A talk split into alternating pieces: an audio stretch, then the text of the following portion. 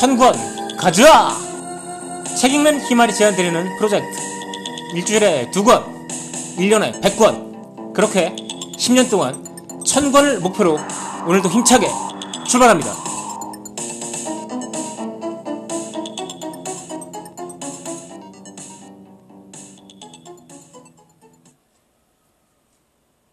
안녕하세요. 책 읽는 희말입니다.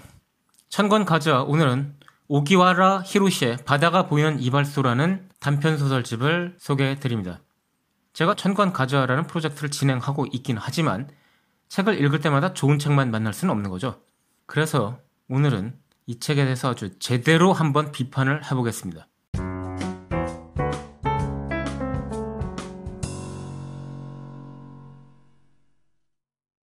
자, 제가 이 책에 대해서 욕을 좀 하겠다고 했지만 이 책의 장점에 대해서도 얘기는 해야겠죠. 작가의 표현력이 정말 탁월합니다. 한번 들어보시죠. 하얀 벽은 완전히 칙칙하게 변했지만 젓갈색 기와 탓에 파란 하늘색이 마치 거기다 그런 색을 바르라 주문해 놓은 것 같다. 미처 바르지 못해 하얗게 남아있는 것처럼 보이는 소나기 구름이 지붕 위에서 양팔을 벌리고 있다. 누군가를 껴안으려는 듯이. 젓갈색 기와 때문에 의도한 배색처럼 보이는 파란 하늘.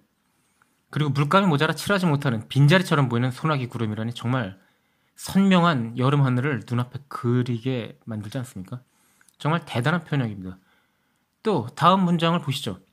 문장도 아닙니다. 한 구절인데요. 정말 표현력이 탁월하죠. 송사리에 형광펜으로 색칠을 한 듯한 열대요. 주인공이 방 안에 들어가서 텔레비전과 장식장, 어항 이런 게 놓인 평범한 방을 묘사하는 와중에 갑자기 열대 한 마리가 톡 하고 가볍게 움직이는 느낌이 납니다. 송사리의 형광펜 이 두 개를 합쳐놓으니까 갑자기 열대어가 눈앞에 그려지죠. 저는 몇몇 소설가들이 마치 의무라고 생각하면서 열심히 하는 정말 표지를 페이지 채우려고 하는 것 같은 그런 시시껄렁한 사물 묘사를 별로 좋아하지 않습니다. 미술 취향도 마찬가지라서 정물화는 별로 관심이 없어요. 그런데 갑자기 저런 생생한 묘사를 단어 몇 개로 사람을 놀래키는데 놀라지 않을 수가 있나요? 글을 읽는데 그림이 보입니다. 정말 이 책을 읽으면서는 글을 읽다가 갑자기 멈추면서 책을 봤습니다. 정말 문장력이 놀라울 정도입니다. 나중에 알게 된 사실이지만 이 단편집을 쓴 작가 오기와라 히로시는 영화 내일의 기억의 원작 소설을 쓴 사람이라고 합니다. 내일의 기억은 제가, 제가 정말 가장 좋아하는 영화 중에 하나고요. 엔딩 장면은 내일의 기억의 엔딩을 능가하는 영화는 제가 본 적이 없습니다, 지금까지. 소설로도 한번 찾아봐야겠다는 생각이 들죠. 이렇게 환상적인 문장력이라면 정말 그 소설을 읽을 때 느낌은 어떨까요? 아직 못 읽었는데요. 빨리 읽어야겠습니다.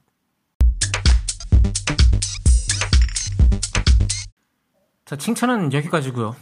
제가 이 소설을 읽으면서 도대체 느끼지가 않을 수 없었던 게 책에 계속해서 나오니까 뭐 어쩌겠습니까? 이 소설은 이 소설집은 뭐 파시즘입니다 거의 군국주의고요. 아직도 대일본 제국인 것 같습니다. 침략 전쟁의 과거를 아주 뭐 부끄러워하기는커녕 정말 아 그때가 좋았지 너무 좋았어 고마운 우리 뭐 조상들 뭐 이런 식으로 묘사를 합니다. 저자는 1956년생이니까 전쟁에 대해서는 부모 세대가 술자리에서 허풍을 섞어가면서 하던 얘기나 들었을 세대인데 도대체 왜 그렇게 된 걸까요? 전쟁 직후에 일본은 가난하긴 했지만 1956년생이라면 뭐 기억도 안 나겠죠. 1960년대부터 일본 경제는 이미 승승장구 위풍당당이었으니까요.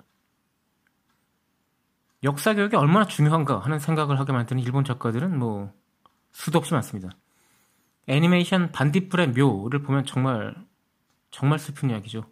그 불쌍한 남의 운명에 얼마나 가슴 아픕니까? 그렇게 하려는 게 저들의 의도된 전략이라고까지는 저는 생각하지는 않습니다. 하지만 사실은 직시해야죠. 반딧불의 묘에 나오는 그 남매 부모가 뭔가요? 1급 전범입니다. 사했었다면 아마 교수형에 처해졌겠죠. 전함 함장이었다니까요. 그 잘난 전함을 몰고 다니면서 얼마나 많은 사륙과 파괴를 일삼아서 얼마나 많은 그런 반딧불의 묘에 나오는 남매와 같은 고아들을 만들었을까요? 정말 악당 중의 악당이고 지옥 바닥에서 불타야 되는 그런 사람입니다. 그런 사람의 죽음을 아주 가슴 아프게 그리는 반딧불의 묘한 애니메이션. 의도가 의심되지 않을 수가 있을까요? 일본, 대일본 제국의 육군과 해군. 정말 그 둘의 사이가 나빴다는 건 어떻게 보면 세계, 지금 인류한테는 축복인 것 같기도 합니다.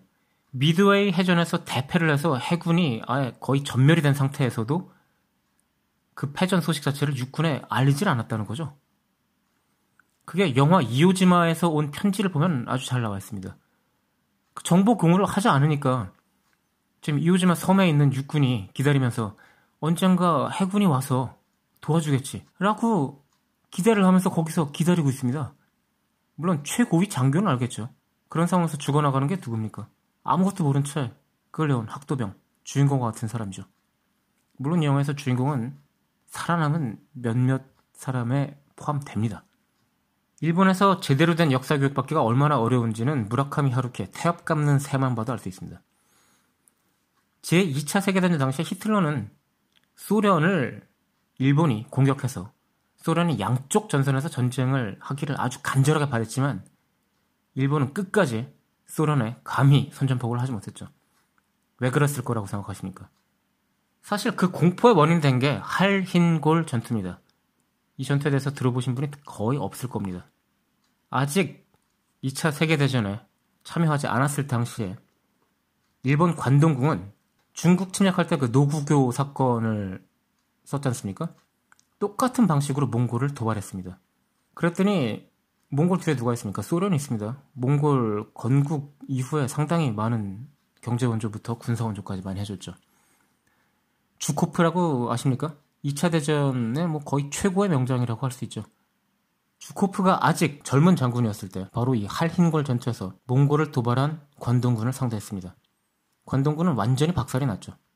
이게 사실은 이 전투가 사, 어, 세상에 잘 알려져 있지는 않은데 예전에 영화에서 한번 소개가 된 적이 있죠. 장동건과 오다기리 조가 주연했던 영화 마이웨이의 초반부에 나오는 전투. 그게 바로 할흰곤 전투입니다. 여기서 두 사람이 일본군, 관동군 자격으로 참여했다가 소련군의 포로가 되는 거죠. 아까 말씀드렸듯이 해군이 미드웨이 패전에서 개박살 난 다음에 자기 패전했다는 거 숨겼잖아요. 관동군이라고 뭐 다를 거 있겠습니까? 여기서 개박살 난 다음에 이런 일이 있었다는 사실 자체를 숨겼습니다. 그리고 거기 참전했던 사람들한테 함구령을 내렸죠. 팔, 다리를 잃고 귀향한 군인들한테도 엄중하게 절대 발설하지 말라는 명령이 내려졌습니다. 발설을 하면 네가 목숨을 부지할 것 같으냐라는 위협이 있었던 거죠. 바로 그런 내용이 무라카미 하루키의 태엽 감는 새에 나옵니다. 태엽 감는 새의 주인공은 우연히 할흰골 전투에서 팔을 잃은 노병을 만나서 실상을 듣습니다. 주인공 그때까지 할흰골 전투라는 역사적 사실의 존재 자체를 몰랐습니다. 주인공의 문제가 아닌데요. 무라카미 하루키 자신이 몽골 여행을 하기 전까지는 할흰골 전투를 몰랐다고 합니다. 그래서 열받아서 태엽 감는 새라는 소설을 쓰면서 할흰골 전투에서 팔을 잃고 돌아온 노인이라는 캐릭터를 등장시켰다는 거죠. 그랬더니 일본에서 어떤 일이 일어났을 것 같습니까?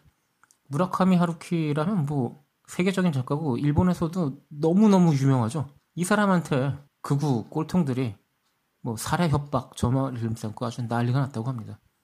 손바닥으로 하늘을 가리려는 거죠. 곁다리 얘기가 좀 길어졌는데요. 제대로 역사 교육을 받지 못한 또 한 사람, 즉 바다가 보이는 이발소라는 단편 소설집을 낸 우기와라 히로시한테 돌아와 보죠. 이 책에는 6개의 단편이 들어있습니다. 근데 무려 4개의 단편의 태평양 전쟁에 관한 언급이 나옵니다.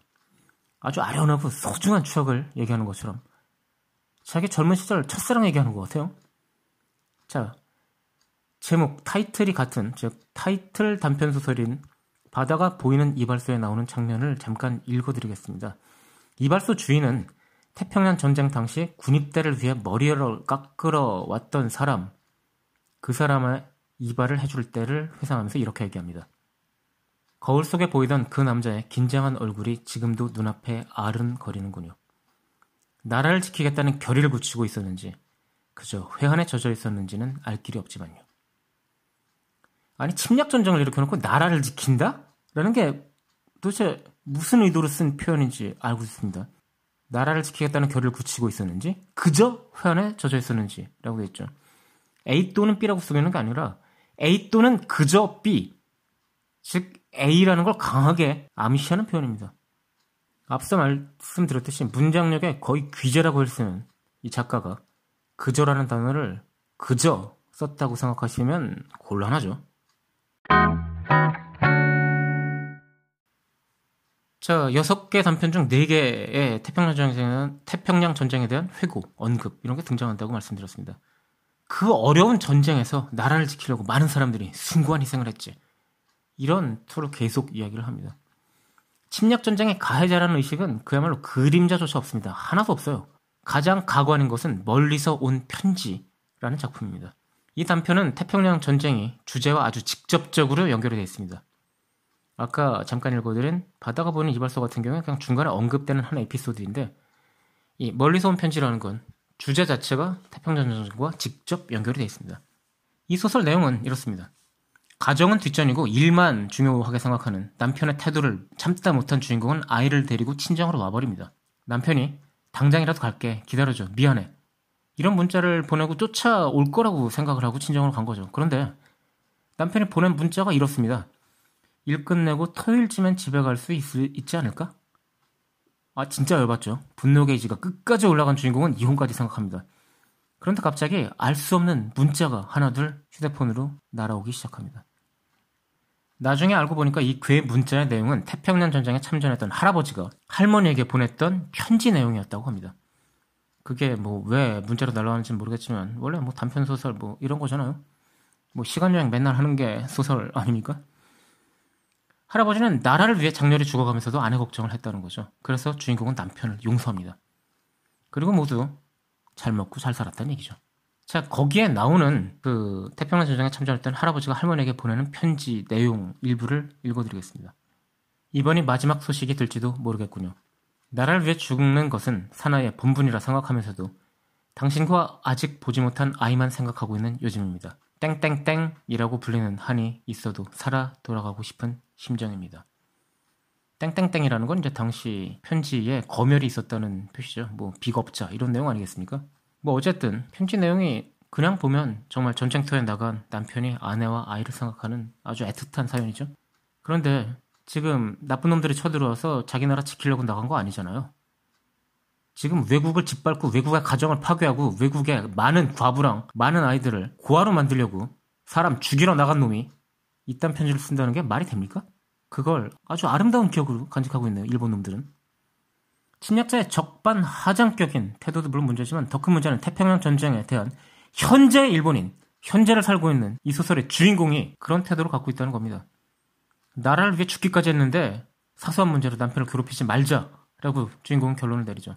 태평양 전쟁이라는 건 일본 사람들한테는 아직도 이루지 못한 대의라고 생각이 되는 모양입니다. 그 대의를 위해서 또 무슨 일을 할지 참 걱정되죠. 저 인간들이 다시 침략 전쟁을 일으키지 않을 거라고 누가 장담할 수 있습니까? 이런 소설을 써서 베스트셀러가 되고 있는 그런 나라인데 말입니다.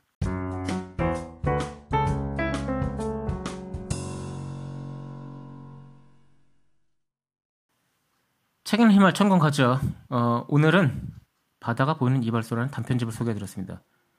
오늘은 왜 소개해드렸냐가 어, 이런 위험한 소설도 나온다라는 걸 말씀드리려고 소개를 드렸고요. 일본의 어떤 이 극우적인 생각을 갖고 있는 사람들의 사고 방식이 어떤가를 아주 단적으로 볼 수 있었기 때문에 소개를 드렸습니다. 이 책은 단연 절대 보지 마셔야 되는 책이고요. 저는 어차피 어, 이 작가 오기와라 히로시가 제가 가장 좋아하는 영화 중에 하나인 내일의 기억 이라는 영화의 원작 소설을 썼다고 하니까 그 책을 읽고 나서 정말 즐거운 마음으로 그 책을 적극 추천하는 그런 팟캐스트를 올릴 수 있기를 기대하면서 물러가겠습니다. 안녕히 계십시오.